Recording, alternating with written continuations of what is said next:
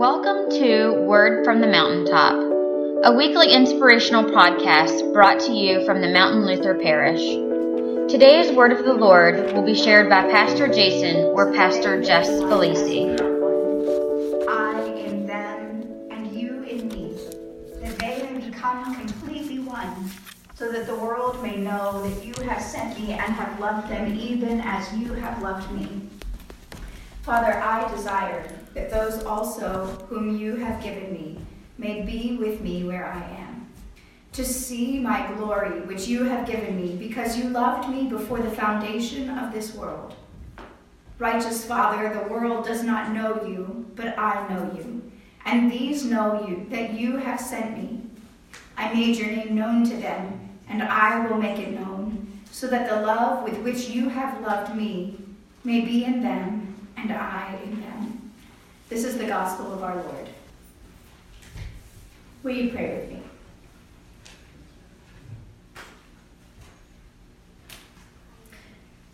Draw us past our differences, Lord. Help us to overcome anything that divides us so that we can be one. Push us into relationship with one another as you are in relationship, Father, Son, and Holy Spirit. And may the love that we share amongst ourselves reflect the love we receive from Jesus Christ, in whose name we pray.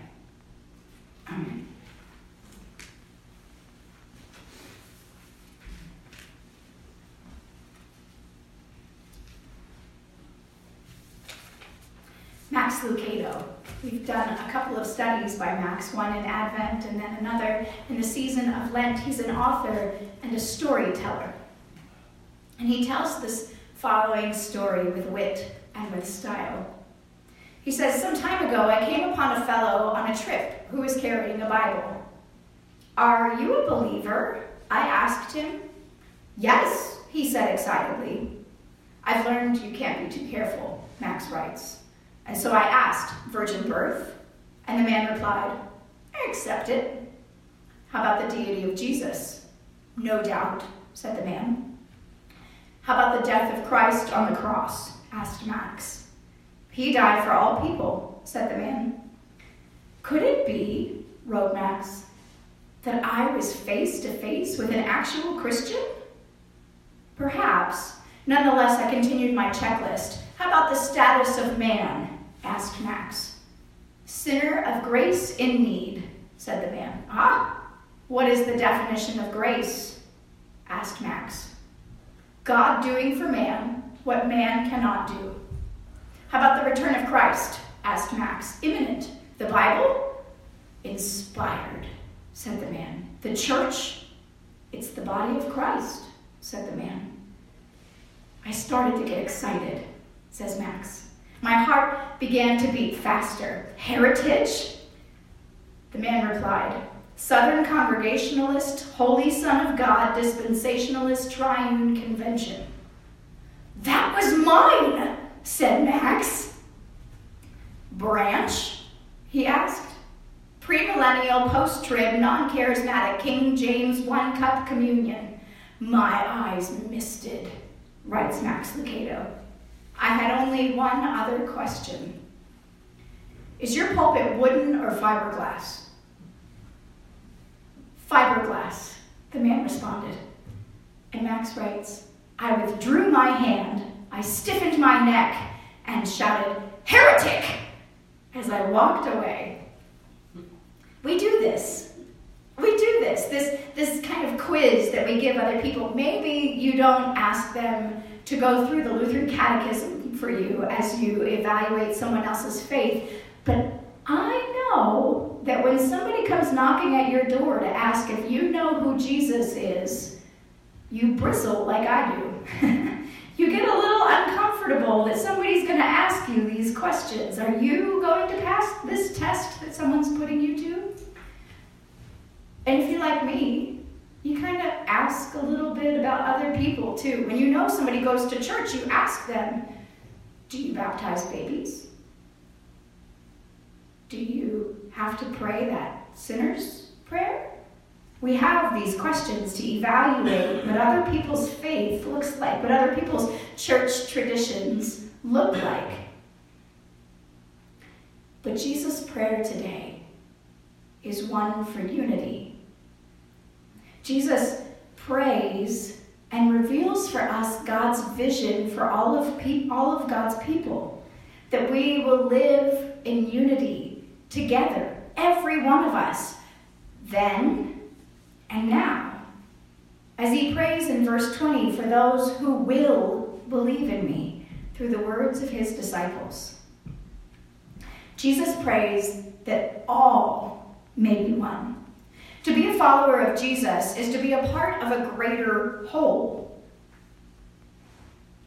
According to Jesus, there can be no solitary Christians, no spiritual lone rangers, no Christian who doesn't bother with the community. And within this community, the prayer is for unity, that all will be one. Does it mean that we have to get along all the time? Does it mean that we have to agree on every blessed thing all of the time? No. Our synod just came together for the assembly and evaluated some difficult questions. And if you tuned in to the live feed where you could watch what was happening in Wheeling, you saw some pretty heated debate. You saw a lot of opinions at various microphones in the room fighting to preserve parts of the budget and to slice other parts, and people feeling wounded by the decisions that were being made. If we're honest, we see these kind of things happen in our own church and our own community. But we all share the same mission. We all still believe in the same Jesus. I do believe that Jesus' prayer for us points us to God's ultimate desires for God's people that we be in relationship, that we be united in love. But we are one in Christ whether we agree with each other or not. We are one in Christ whether we like each other or not. To become a part of Christ is to become part of the community, a part of the oneness. Jesus' prayer reminds us that our unity, our oneness together, is to be a sign to the world of God's love for us through Jesus. Oneness and unity are ultimately about love. Now, I'm not going to bad talk my family, but I'm going to say that when I look at my family as a whole, there are some people around that Thanksgiving table that I wouldn't have picked for myself. but they're my family. And the same goes for us in the body of Christ. There are some people in this mess that we would not have picked for ourselves, but we're one with them through Jesus. We are all human. But the mystery of the incarnation, that is, where God becomes flesh, is that God wanted so badly to be with us that God became one of us. And in that moment, we were drawn into the oneness of the triune God. We became one with the Father and the Son and the Holy Spirit. It is with God's help that we can live into that oneness with each other. I think we can all agree that you've seen preacher after preacher stand in this very pulpit and proclaim a very similar message to this one. Jesus loves us. We're supposed to love each other. We're all supposed to be one, right? This is like Sermons 101. You're hearing a basic sermon. But we hear it again and again and again. Because so often we fall for the trick of believing that we're all alone. We fall for thinking that we can be a spiritual lone ranger. Maybe we gather in church on Sunday, but we don't share in that same community of believers Monday through Saturday. And maybe we come to church on Sunday, but we don't actually open up in relationship with anybody else at the church. We don't share any of ourselves with the others. We see ourselves as individual ones instead of as deeply invested in the oneness of community. Jesus prays for all believers so that all might be one just as he is in the Father and the Father is in him. So that they might be in the Son and the Father, so that all the world might believe that God sent Jesus, he prayed.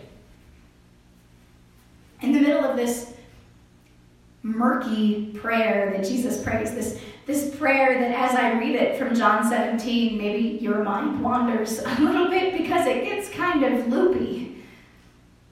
In the middle of this, Jesus is emphasizing that no single person can claim that they alone are in Christ outside of community.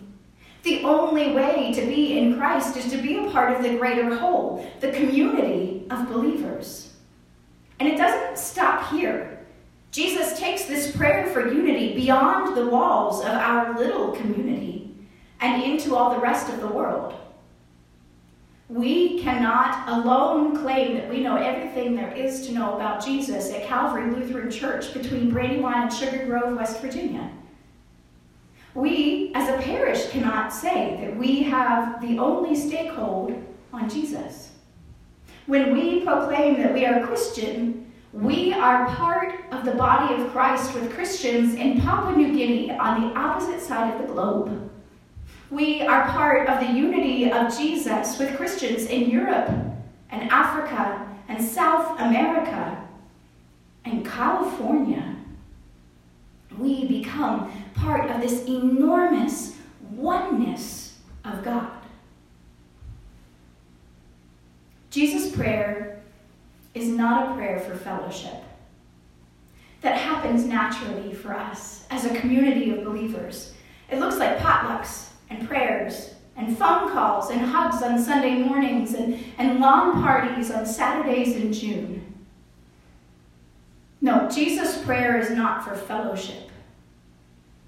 It's for evangelism. You know that that word that we don't use very often in Lutheran churches, even though it's in our name, the Evangelical Lutheran Church in America. It means to reach out beyond ourselves and to share God's love.